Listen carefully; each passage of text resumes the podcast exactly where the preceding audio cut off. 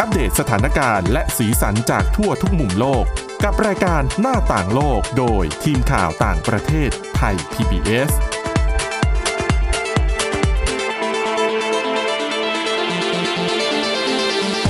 วัสดีค่ะ ต้อนรับคุณผู้ฟังเข้าสู่รายการหน้าต่างโลกนะคะ มาอัปเดตสถานการณ์แล้วก็สีสันจากทั่วทุกมุมโลกกับทีมข่าวต่างประเทศไทย PBS ค่ะ เจอกับพวกเราได้ทุกวันจันทร์ถึงวันศุกร์เลยนะคะ วันนี้อยู่กับคุณอาทิตย์สมมนเรืองรัศสุนทรและดิฉันทิพย์ตะวันเทระในยพงค์ค่ะ สวัสดีค่ะ สวัสดีค่ะ เรื่องของโควิด -19 เนี่ย คือช่วงนี้กลับมาระบาดแรงอีกรอบแล้วนะคะ ใช่ค่ะ ตั้งแต่หลังสงกรานต์ใช่ เพราะว่าก็คนเดินทางกันเยอะเที่ยวกันเยอะแล้ว ปีนี้ฉลองกันแบบ เหมือนปกติที่ฉันรู้สึกว่าทุกอย่างกลับมาเป็นปกติแล้ว แล้วก็เริ่มเห็นคนไม่ค่อยใส่หน้ากากแล้วนะ คือก่อนหน้าช่วงสงกรานต์เนี่ยเราจะเห็นคนยังสวมหน้ากากอนามัยกันค่อนข้างเยอะอยู่นะแต่พอแบบสงกรานต์มาแล้วเนี่ยเหมือนอยากเห็นคนที่ไม่ได้สวมเดินเยอะมากขึ้นอะเหมือนเป็นการปลดล็อกอ่าใช่ แต่ดิฉันว่าส่วนหนึ่งปัจจัย อันนี้ความเห็นส่วนตัวนะค่ะอากาศมันร้อนจริง ๆ บ้านเราอ่าใช่อะแล้วพอมีหน้ากากเข้าไปอีกเนี่ยอึดอัดค่ะเราก็เลยรู้สึกว่าอะ อะปล่อยละกันนะอืมประมาณนี้นะคะค่ะแต่ก็ก็เขาก็กลับมาพร้อมกับตัวเลขการแพร่ระบาดที่เพิ่มสูงขึ้นนั่นแหละ เป็นปกติ แต่ว่าตอนนี้ตัวเลขผู้เสียชีวิตอะไรอย่างเงี้ยก็ยังไม่ได้สูง ซึ่งก็สอดคล้องกับข้อมูลจากองค์การอนามัยโลกนะคะค่ะที่องค์การอนามัยโลกเขาก็บอกแหละว่า โควิด -19 มาเพื่ออยู่จริง ๆ คือเขาไม่ไปไหนแน่ๆอะดังนั้นเราจะอยู่กับโควิด -19 ยังไง แล้วก็ตัวเลขเมื่อสัปดาห์ที่แล้วเขาเปิดเผยข้อมูลมาสำหรับองค์การอนามัยโลกนะคะ บอกว่าอัตราการเสียชีวิตตัวเลขการเสียชีวิตจากโควิด -19 เนี่ย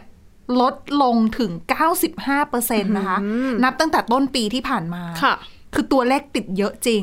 แต่ไม่ได้เสียชีวิต ก็คืออาการอาจจะไม่ได้รุนแรงเท่าช่วงแรกอ่าถูกต้องแต่ว่าทั้งนี้ทั้งนั้นอย่าลืมว่าเราก็ยังไม่ได้เจอสายพันธุ์ใหม่หรือว่าเชื้อที่เป็นเชื้อกลายพันธุ์แล้วรุนแรงขึ้น ค่ะ ดังนั้นก็ก็ยังต้องมีแผนในการรับมือนั่นแหละ และนี่เป็นปัจจัยหนึ่งนะคะ ที่ทำให้องค์การอนามัยโลกค่ะ ตอนเนี้ย เขากำลังจะมีการประชุมคณะกรรมาธิการฉุกเฉินด้านโควิด -19 นะคะ คือประชุมกันวันวันนี้แหละๆค่ะ แต่ว่า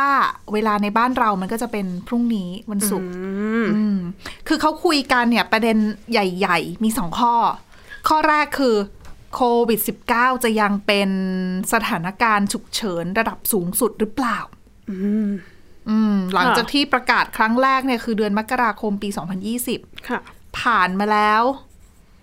ยี่สิบยี่สิบเอ็ดยี่สิบสองสามยี่สิบสามปีสามปีแล้วอะ่ะอืมจะยังจะยังคงสถานะนี้ต่อไปไหม หรือว่าจะลดระดับลง อันเนี้ยคือหนึ่งในปัจในหนึ่งในข้อที่ผู้เชี่ยวชาญจะมาพูดคุยกัน แต่ว่าคนที่มีอำนาจตัดสินใจจริง ๆ เนี่ยเขาบอกว่าก็อยู่ที่ตัวผู้อำนวยการใหญ่องค์การอนามัยโลกนั่นแหละค่ะในการที่จะฟันว่ายกเลิกไหมลดระดับไหมอะนั่นข้อหนึ่ง ข้อที่สองที่น่าสนใจไม่แพ้กัน เขาบอกต้องจับตาดู เพราะว่า องค์การอนามัยโลกกำลังพิจารณานะคะ แผนรับมือโควิด -19 เขาบอกว่าเป็นแผนฉบับที่สี่ละ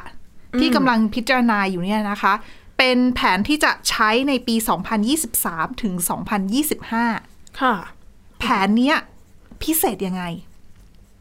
คืออย่างที่บอกว่าเป็นแผนที่สี่นะคะ คือแผนก่อนหน้าเนี้ยเขาบอกว่าเป้าหมาย คือแผนเขาจะกำหนดมาเหมือนกับนโยบายอะค่ะค่ะว่าองค์การอนามัยโลกจะผลักดันประเด็นไหนจะจะมีนโยบาย เช่น ถ้าเราเราให้ความสำคัญกับเรื่องของการลดการแพร่ระบาดของโควิด -19 นโยบายเป้าหมายเป็นแบบเนี้ย วิธีการทำมาตรการต่างๆเนี่ยมันก็จะเป็นอีกรูปแบบหนึ่งดังนั้นเนี่ยแผนเนี่ยมีความสำคัญในการกำหนดว่าเขาจะวางมาตรการต่างๆ ยังไงบ้างค่ะแล้วองค์การอนามัยโลกเนี่ยจะ support สนับสนุนประเทศต่างๆยังไงบ้าง แผนเก่าที่มีเนี่ยเขาบอกว่าแผนสำหรับแผนใหม่ยังคงเป้าหมายเดิม แต่บวกเพิ่มเป้าหมายใหม่ เอาเป้าหมายเดิมที่น่าจะยังคงอยู่ก่อนนะคะ คือหนึ่งจะต้องลดการแพร่ระบาดของโควิด -19 ค่ะ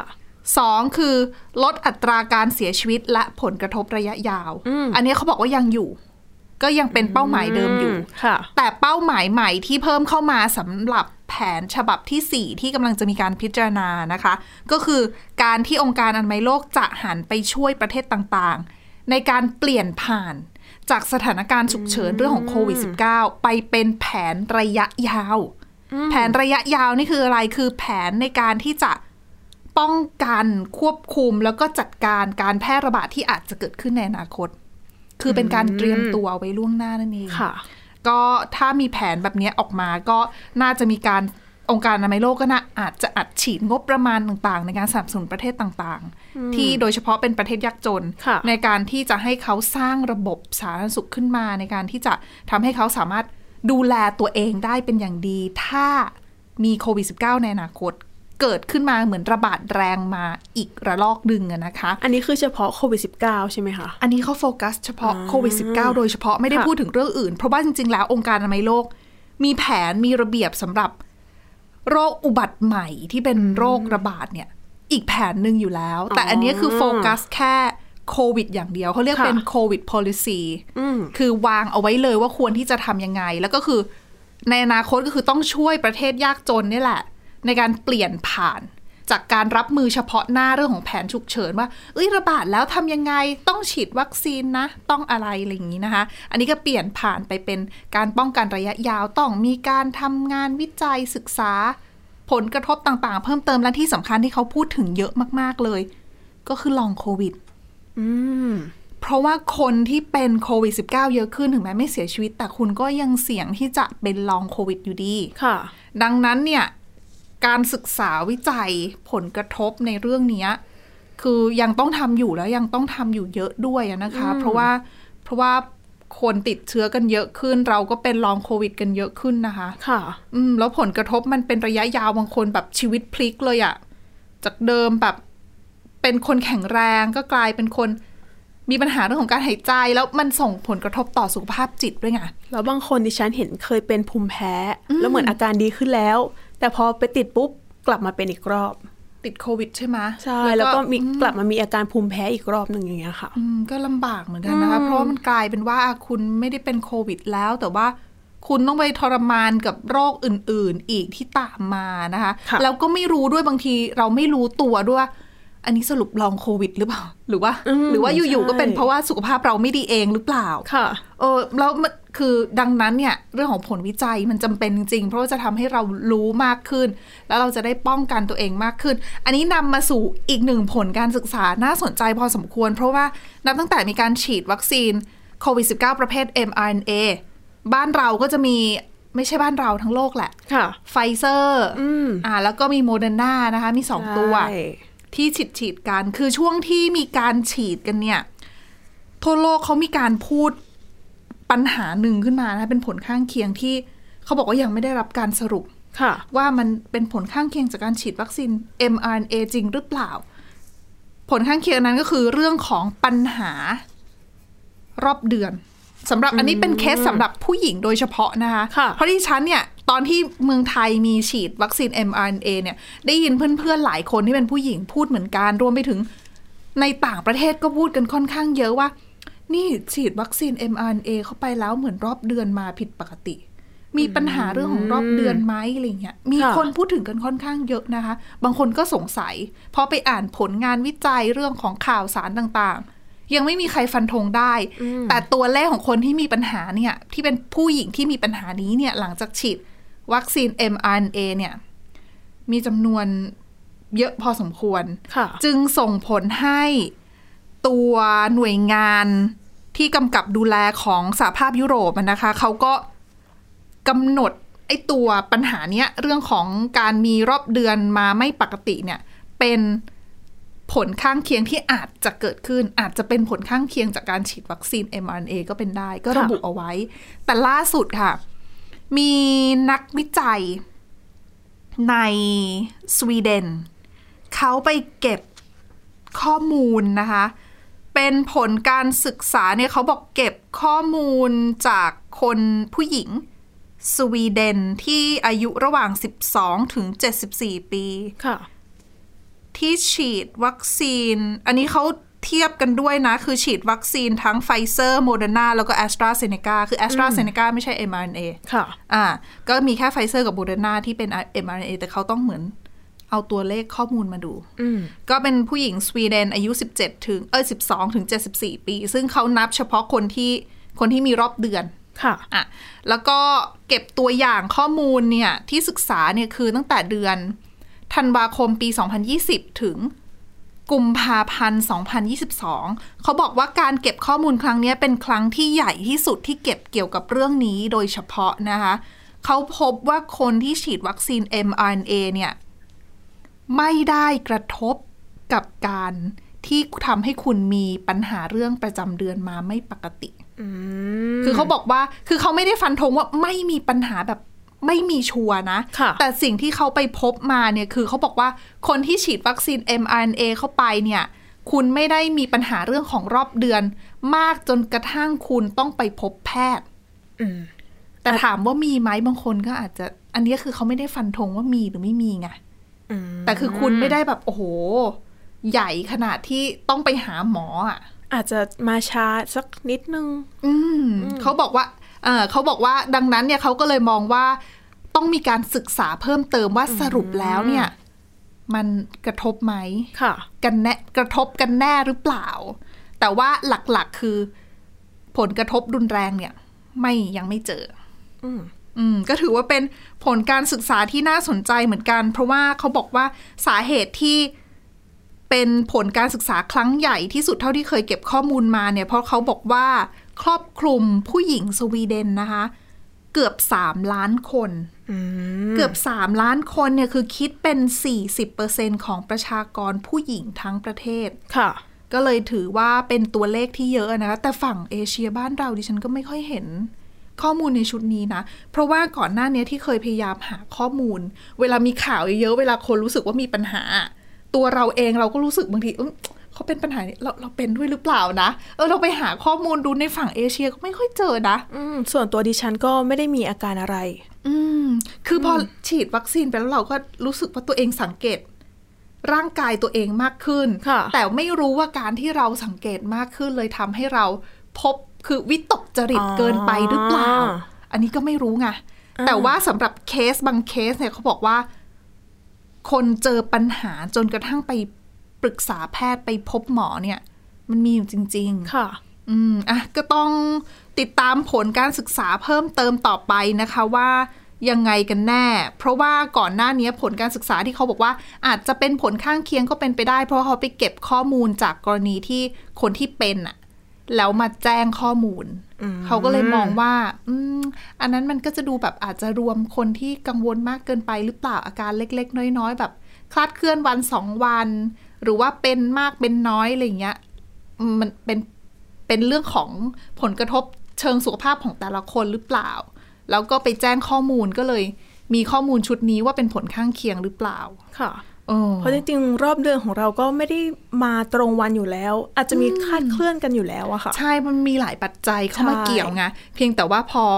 เราฉีดวัคซีนเข้าไปปั๊บแล้วก็อื้อยังไงเนี่ย อยู่ๆก็สังเกตขึ้นมา แล้วเหมือนได้ข่าวด้วยว่า คนนู้นก็มีอาการคนนั้นคนนั้นก็มีใช่แล้วเขาบอกว่ารมาดูตัวเรา ปัญหาตรงเนี้ยเนี่ยเกิดมาจากการที่คือพอคนเริ่มรู้สึกสงสัยอะ่ะค่ะ กลุ่มที่เขาต่อต้านการฉีดวัคซีนอะ่ะอืมเขาก็ไปโหมกระพือคือเอาข้อมูลตรงนี้แหละ แล้วไปบิดเบือนความจริงค่ะบิดเบือนเสร็จแล้วก็แพร่กระจายข้อมูลผ่านทางโลกออนไลน์ มันก็เลยทำให้คนยิ่งกังวลมากขึ้น แล้วพอคนกังวลมากขึ้นก็ เอ๊ะ มากขึ้นรู้สึกว่าเอ้ยตัวเองเพราะฉีดหรือเปล่าอะ ก็เลยกลายเป็นปัญหาตามมา นั่นแหละการศึกษาทางวิทยาศาสตร์จะช่วยให้คำตอบคุณได้ค่ะดังนั้นยังคงต้องศึกษากันต่อไปนะคะ ซึ่งรวมถึงเรื่องของลองโควิดด้วย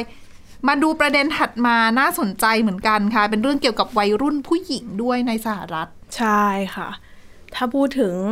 ปัจจัยหลาย ๆ อย่างที่ทำให้คนเครียด ดิฉันว่าก็หลาย ๆ คนก็มีปัจจัยที่แตกต่างกันออกไปอืมบางคนก็อาจจะเป็นอ่าสุขภาพร่างกายก็ อย่างหนึ่งอ่าใช่นะคะส่วนบางคนก็อาจจะเป็นในเรื่องถ้าเป็นเด็กๆอะค่ะ ก็อาจจะเป็นในเรื่องของการเรียน แล้วก็โซเชียลมีเดียหรือว่าสื่อสังคมออนไลน์ก็อาจจะมีส่วนด้วย ก่อนหน้านี้เหมือนมีผลการศึกษาด้วยนะ ว่าค่ะเด็กที่เล่นสื่อสังคมออนไลน์มาก ๆทำให้กังวลเรื่องของรูปลักษณ์ทำให้เครียดมากขึ้น แล้วนี่ยังไม่รวมถึงเรื่องของการบูลลี่ด้วยนะอืมใช่ ซึ่งทางศูนย์ควบคุมและป้องกันโรคสหรัฐหรือว่า CDC นะคะ เขาก็เลย มีรายงานออกมานะคะ เขาพบว่าเด็กหญิงอเมริกันนะคะ เกือบ 60%มีคือรู้สึกซึมเศร้าแล้วก็รู้สึกสิ้นหวังอยู่แทบตลอดเวลาค่ะ ก็คือรู้สึกแบบเนี้ยเรื่อยๆนะคะ แต่ว่าจริง ๆ เนี่ย ถ้าพูดถึงว่าโซเชียลมีเดียใช่เหตุผลไหม ใช่ปัจจัยหลักไหม จริง ๆ ก็อาจจะไม่ใช่นะคะ ซึ่งทางสำนักข่าว AP นะคะ เขาเลยไปสัมภาษณ์ เด็กหญิงวัยรุ่นอเมริกันนะคะ ในหลาย ๆ รัฐเลย เพื่อจะเก็บข้อมูลแล้วก็มาดูว่าปัจจัยไหนบ้างที่ทำให้เด็กๆเกิดปัญหาเนี้ยค่ะ อย่างคนแรกนะคะ ชื่ออามิเลียนะคะวัย 16 ปี คนนี้นะคะอยู่ที่รัฐอิลลินอยส์นะคะ น้องเนี่ยมีอาการคือเป็นโรคซึมเศร้า แล้วก็วิตกกังวลนะคะ ซึ่งตามข้อมูลของสหรัฐเนี่ยเขาพบว่า เด็กมัธยมหญิงสหรัฐ 13%ก็คือมีภาวะนี้เหมือนกันนะคะ ซึ่งน้องเนี่ยเคยพยายามฆ่าตัวตายด้วย แต่ว่าก็รอดชีวิตมาได้นะคะ แล้วสิ่งที่น้องบอกเนี่ย ก็เหมือนที่คุณทิพตะวันบอกก็คือถูกบูลลี่นะคะ แล้วก็ไปโรงเรียนก็เจอเพื่อนที่ toxic ใส่อะค่ะ แล้วก็ถูกเพื่อนผู้ชายมาแกล้ง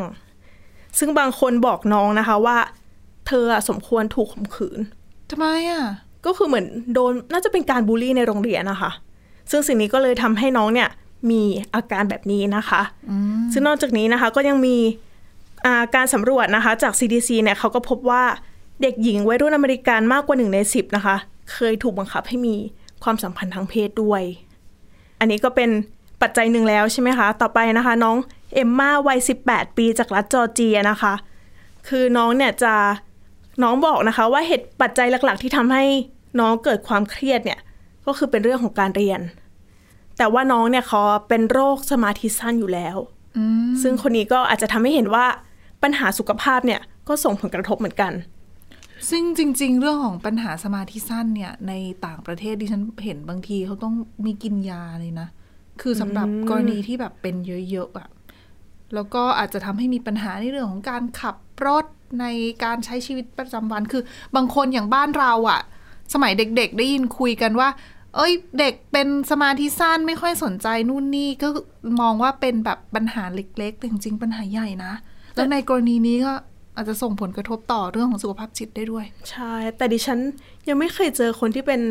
โรคสมาธิสั้นจริง ๆ หรือว่าอาจจะเจอแต่ว่าไม่ทราบก็ไม่บางแน่ใจทีเราก็ไม่รู้ตัวนะคะ คือปัญหาแบบนี้เนี่ย เราบ้านเราไม่ค่อยได้พูดถึงกันเยอะสักเท่าไหร่ ใช่ คือเดี๋ยวนี้ยังดีหน่อยว่าเรื่องของเอ่อเรื่องของสุขปัญหาสุขภาพจิตเรื่องของจิตตกหดหูซึมเศร้า เราพูดกันเยอะขึ้น แต่ถ้าเป็นเมื่อก่อนคุณลองมองย้อนไปสักสิบปี สิ่งเหล่านี้ไม่ได้รับการถูกพูดถึงนะคะแล้วเราก็ไม่มีความรู้เกี่ยวกับปัญหาเหล่านี้เลยอะอ่าใช่บางทั้งทีนั้นที่เป็นปัญหาใหญ่อะบางทีเราก็เจอคนที่มีอาการแบบนี้ แต่ว่าอ้อเราไม่เข้าใจเขาอะถูก เราก็งงว่าเขาเป็นอะไรเออแต่ว่าพอมาถึงปัจจุบันอืมเราเข้าใจมันมากขึ้น เรารู้ว่ามันจะมีวิธีแก้ คือจริงๆ แล้วเขาอาจจะอยู่รอบตัวเราแหละ คือค่ะปัญหา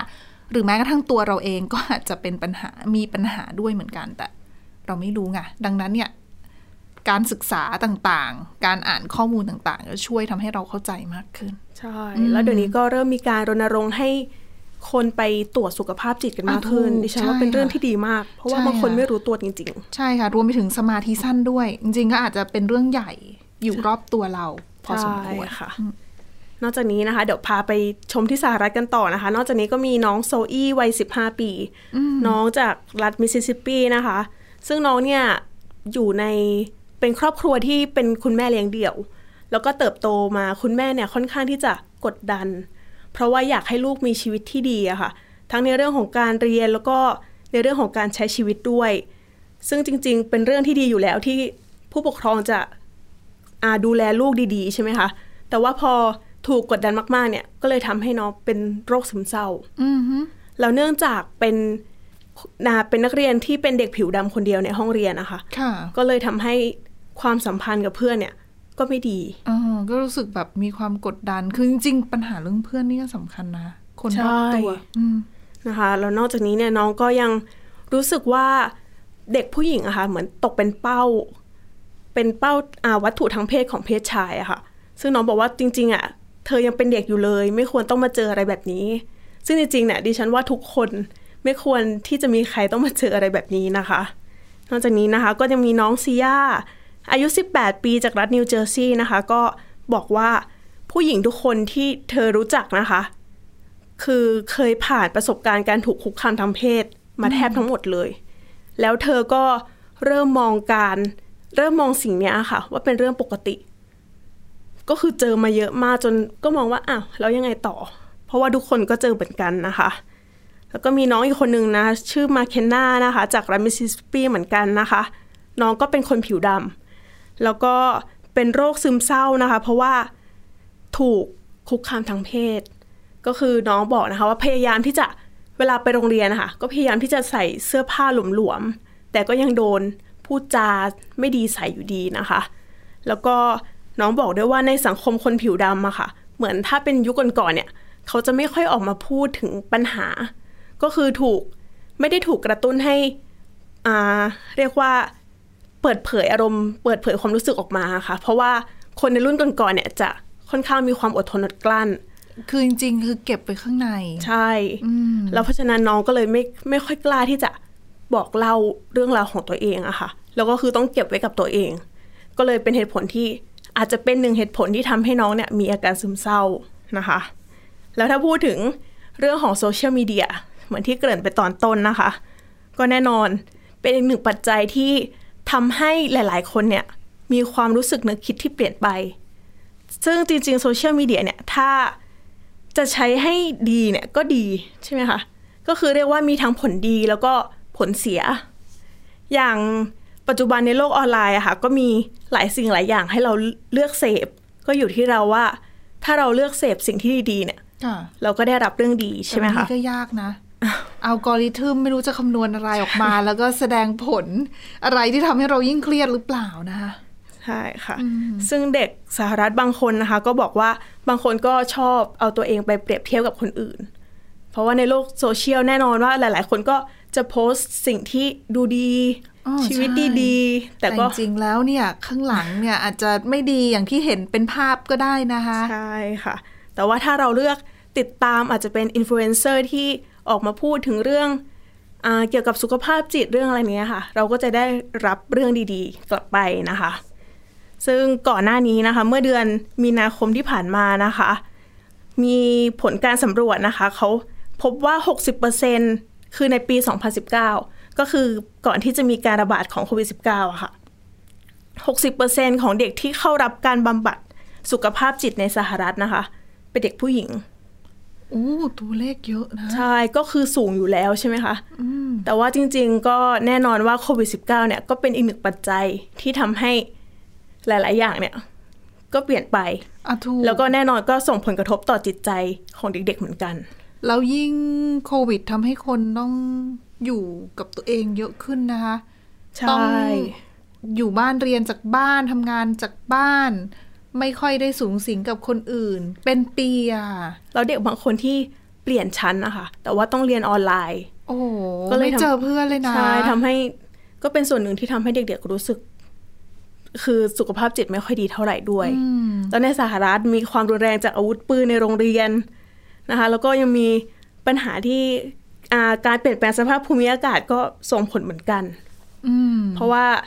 เดี๋ยวก็ฝนตกน้ำท่วมเดี๋ยวก็อะไรอย่างเงี้ยค่ะ ก็คือเรียกว่าทุกๆสิ่งที่เกิดเนี่ยส่งส่งผลกระทบต่อสุขภาพจิตของเราอยู่ดี ใช่ก็คือ แต่คือโซเชียลมีเดียสื่อสังคมออนไลน์ก็เป็นหนึ่งปัจจัยที่อาจจะทำให้ทำให้เหมือนกระตุ้น ให้เกิดให้ให้บางครั้งถ้าเราใช้อย่างที่ไม่ได้ไม่ได้เกิดประโยชน์ ไม่ได้ใช้ในในทางที่ดี ก็อาจจะยิ่งทำให้เราหดหูได้เหมือนกันนะคะก็ต้อง ยังไงดีต้องเลือกใช้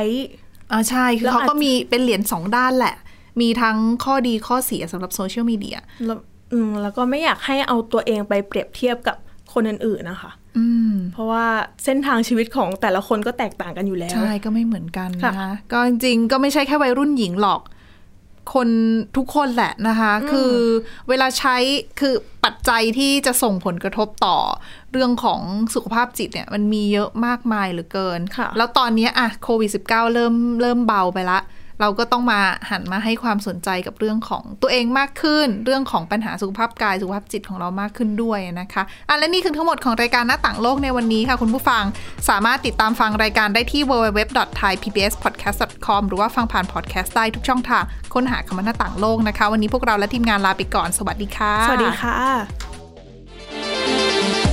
Thai PBS podcast. View the world via the voice.